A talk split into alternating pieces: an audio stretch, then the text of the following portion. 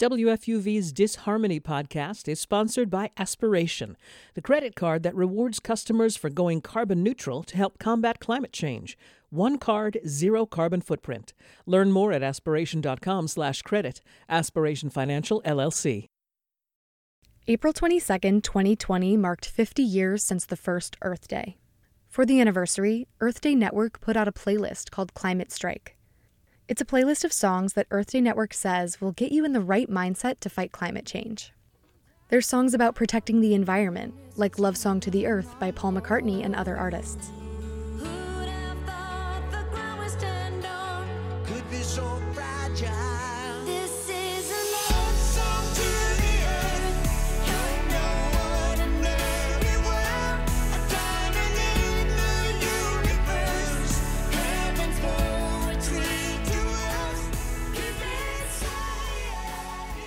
Some of the songs aren't specific to the climate crisis, but they inspire listeners to pay attention to issues and make change, like Taylor Swift's Only the Young.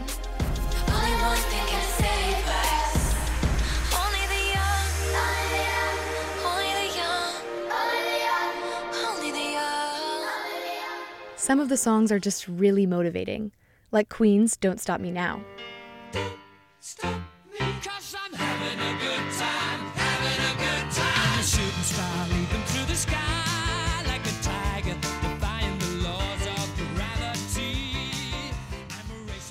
Earth Day Network's Climate Strike playlist isn't the only one.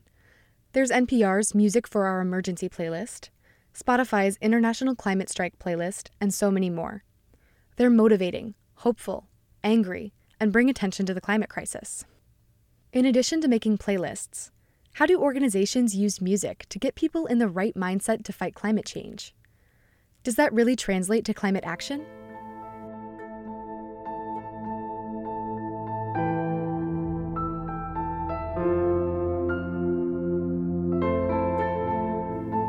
I'm Courtney Bergsieker with WFUV News, and this is Disharmony How Music is Responding to Climate Change. In this series, I'm sitting down with musicians, authors, and organizations to talk about music and climate change. In this episode, we'll hear from an organization that takes climate science and turns it into musical compositions. We'll also hear from a group that partners with some of the biggest names in music with the goal of advancing policies on climate change. The Climate Music Project is made up of an international group of climate scientists and composers. Together, the scientists and musicians create compositions that represent data on the climate crisis. At performances, visual components show the data they worked with, while the music tells the story of the science and gives it emotion. One of Climate Music's directors, Lori Goldman, says the performances are meant to make climate science personal. She says many people are put off by numbers and jargon but the element of music makes it comprehensible and meaningful. With their performances, the Climate Music Project believes audience members can be motivated to get involved with the climate movement. One of their works is called Icarus in Flight, composed by Richard Festinger.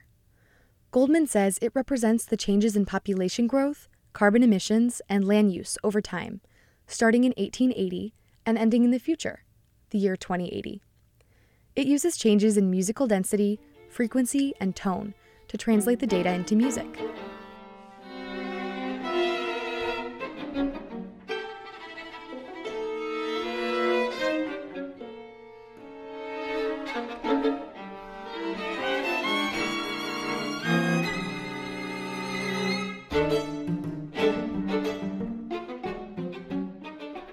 What is the Climate Music Project? So, we um, actually seek to educate people about climate change in a way that has kind of an emotional impact on people. Uh, we leverage music. Everybody loves listening to music.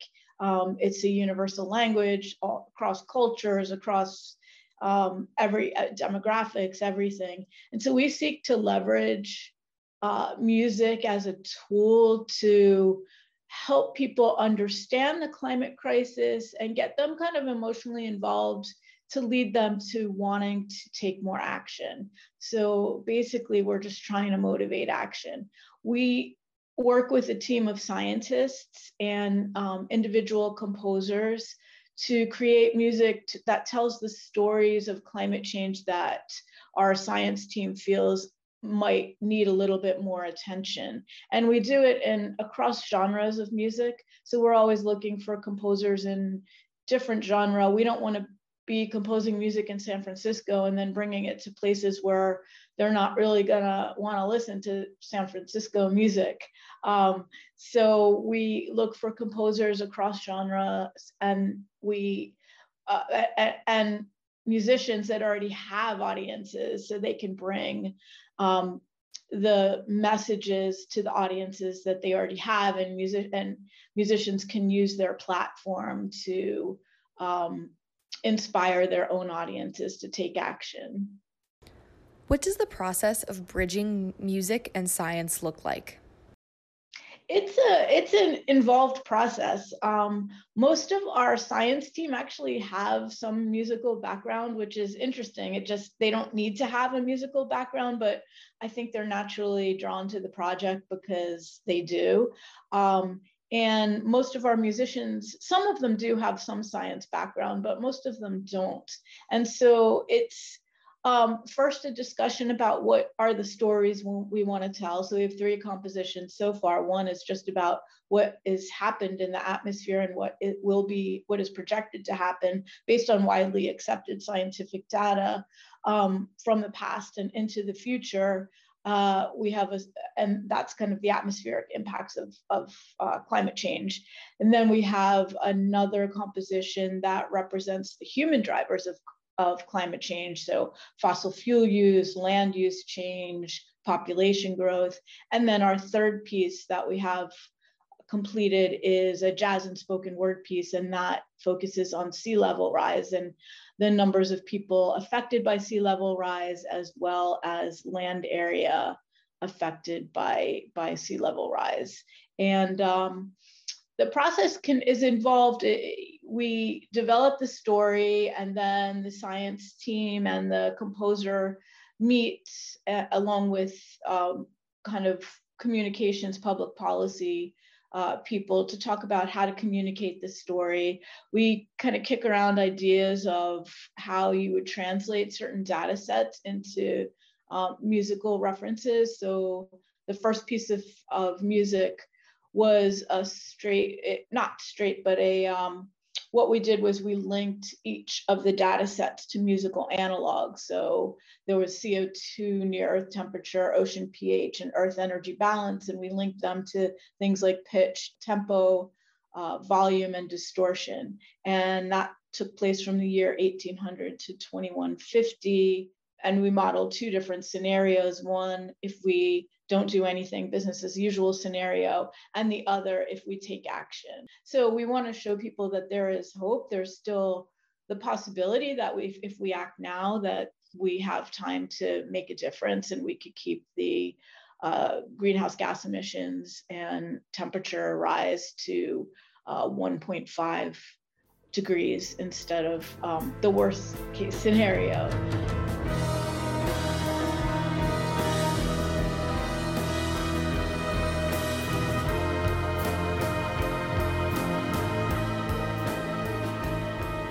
And um, the other piece, uh, the, the piece that was related to human drivers, the scientists and the musicians sat down. And one of the references, like population growth, was modeled by the density of musical events. So the more notes in a given time frame meant a higher population. So and and um, it shows kind of the land use change, the population growth.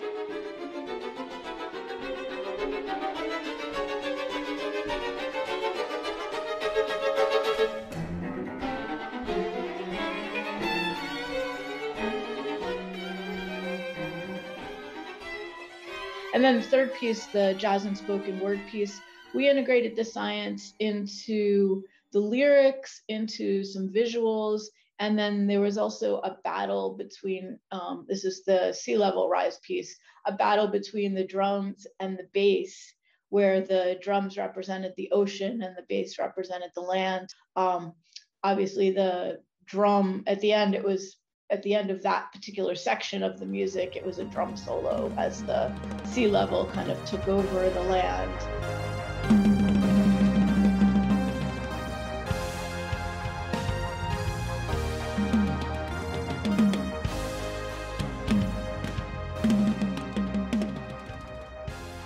What do visual elements add to the performances? There are visual representations either to set the context in terms of historical perspective um, and or uh, the first piece had kind of visuals of what was going on during the time period so when air travel came into being um, trains um, uh, space flight uh, just the expansion of the united states into the west things like that um, but we also superimposed the graphical references to the data so people could kind of follow along with that. Um, the second piece featured kind of a, a clock where you could kind of see the progression of time as well as changes in um, land to uh, agriculture and industrial use. So, uh, and that was featured as, as kind of trees that were changing into people in kind of proportion to the changes that were happening in terms of land use from the year 1880 to 2080. Um, and then the third piece, we actually have new visuals for that, and that is um, represented by uh, actual, you can see some of the sea level rise data um, going up as, as um, in accordance with the with the data. We also a typical if we produce our own event, we would usually have an explanation of what is what people are going to listen to and what they should pay attention to by one of our science team. Then we have the performance, and then we have a, a panel discussion with usually the scientist, the composer, and oftentimes uh, a action partner. So what we what we want what we try to do is to create a pathway to action for people. So what we don't want to do is give them this kind of sometimes disturbing but hopefully a little bit hopeful piece of music but then leave them with nothing to do. So we have a few action partners and we kind of will lead people along a path if they want to take action we'll give them information about how they can do that at performances, how do audiences usually react? I think people are appreciative of kind of, you know, the emotional impact that it has on them. Uh, I think one of the things that uh, one woman at uh, one of our first concerts came up to our founder uh, after the concert and said, you know, I've I've known about climate change, but this really had an impact in a way that now I could really see it in context. I could see this is how the planet was when I was born. This is how it was when my daughter was born. And this is how it will be when my grandchildren might be born. And I now, I really want to do more because I can, I, I've experienced what that is like. And, and now I want to take action so we do get a pretty good reaction from audiences and um, you know people are often when we talk to them right after a performance they're you know kind of a little bit have a little bit of anxiety and we just try to channel that anxiety into action. Why do you think music is so effective at moving people to action? It's uh, well it creates a sense of community and people like to do things together. It also has uh, there have been scientific studies that it has neural impacts on the brain and that you know it, it does drive emotional centers uh, to want to react in some way whether it's positive or negative we're hoping for the positive. Um, so there there have been studies about that. I'm not a an expert in that field.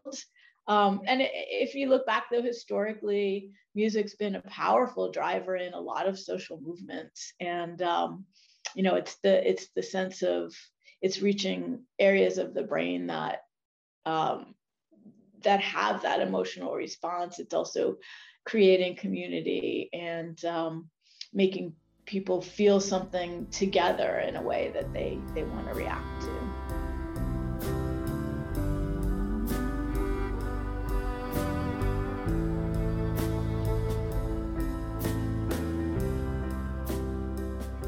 That was Laurie Goldman, a director at the Climate Music Project.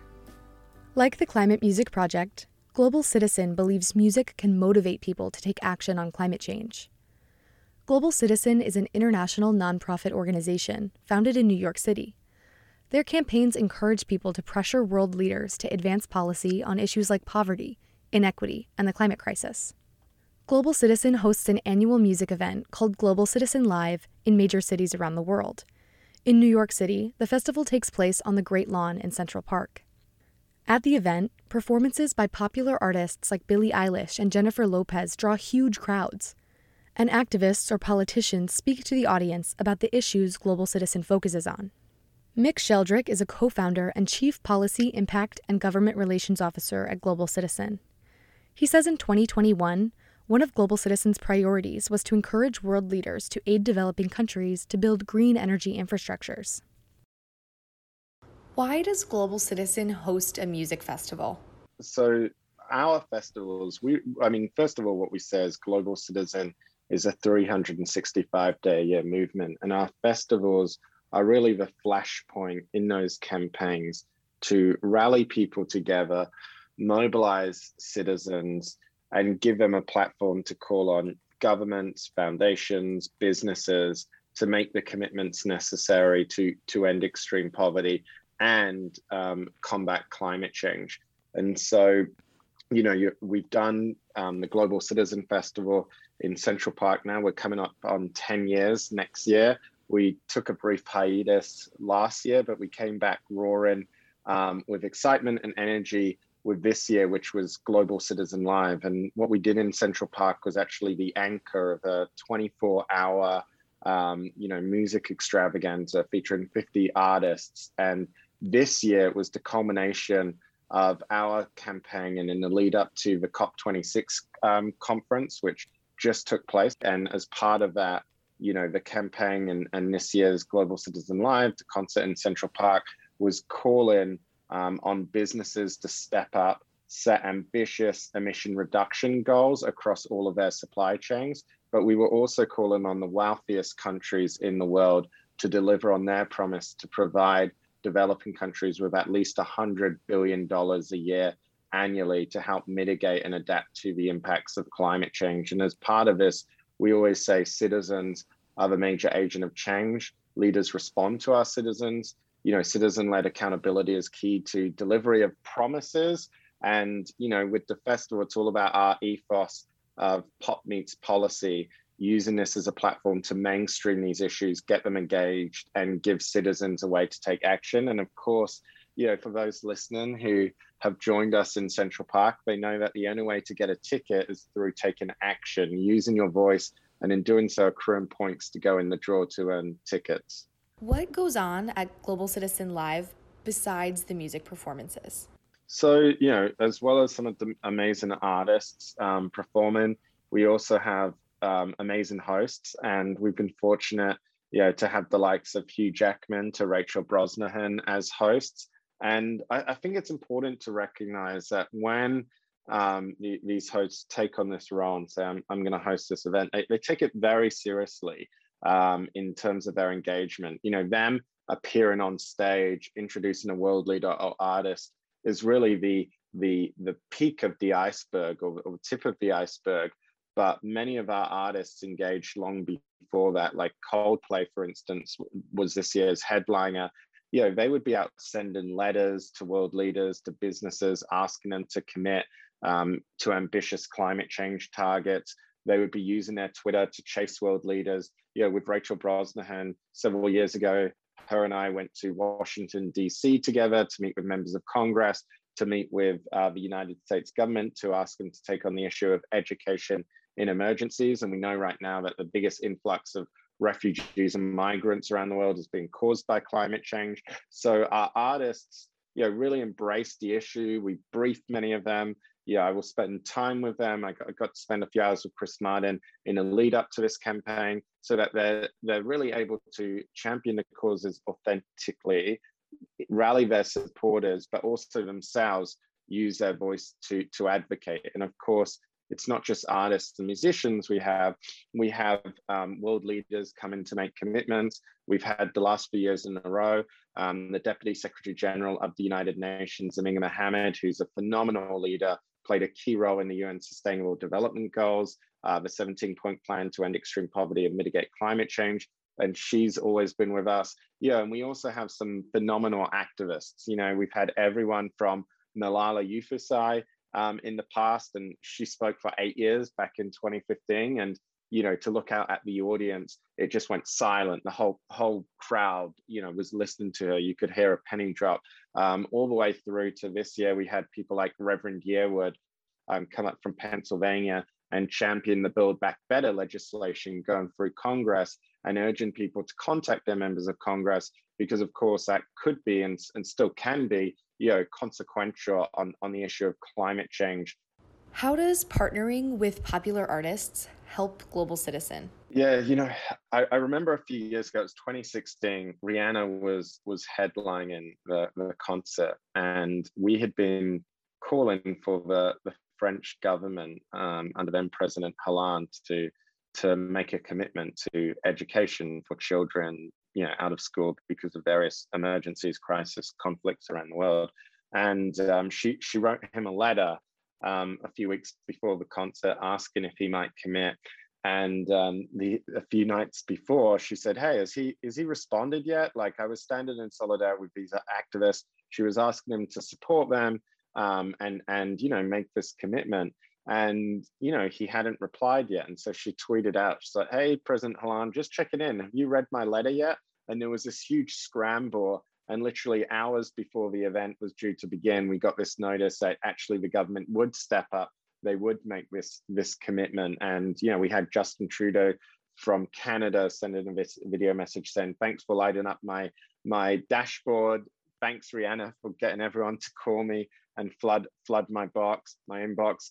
You know, and so you know that's that's one example, but we we we we we see that throughout. And the great thing is, as many of these artists that we work with some of them have come back several times to the festival repeatedly, they will have an interest in that and use their voice and get their fans involved as well. So it really does become this 365 day a year movement that, that spikes once a year on the Great Lawn of Central Park, which is uh, an amazing venue. And we are honored to be part of it. And for New York, you know, arguably if there was a capital of the world, that's New York City for, for welcoming us with with open arms.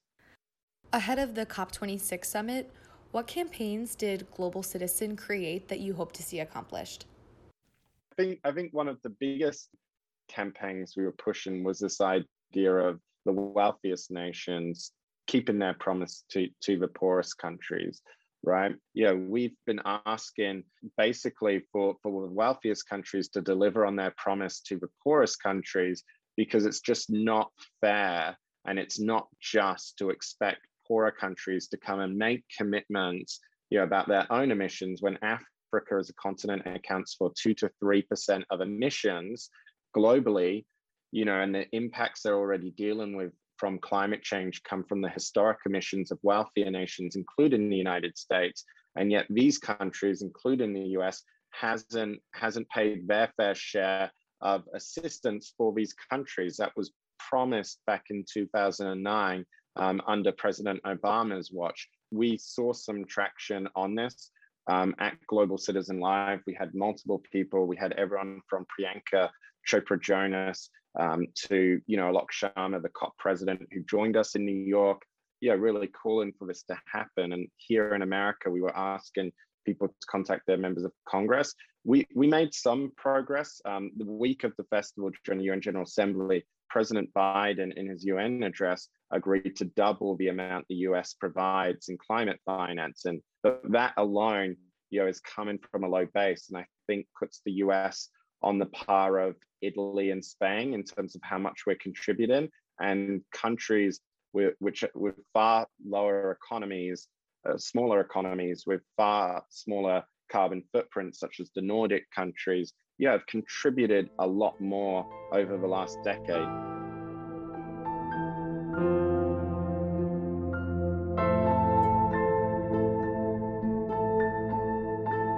That was Global Citizen's Mick Sheldrick.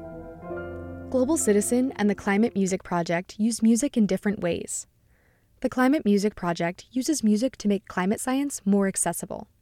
Global Citizen uses the influence of popular artists to encourage world leaders to make issues like climate change a priority. But both use music to move audience members to become part of the climate movement. In the next episode of Disharmony, we'll hear from a folk musician and an organization about the environmental impact of the music industry and how it can become more sustainable. Thanks for listening. Let us know what you think by tweeting at disharmony underscore WFUV. Special thanks to the Climate Music Project and Global Citizen for being part of the podcast.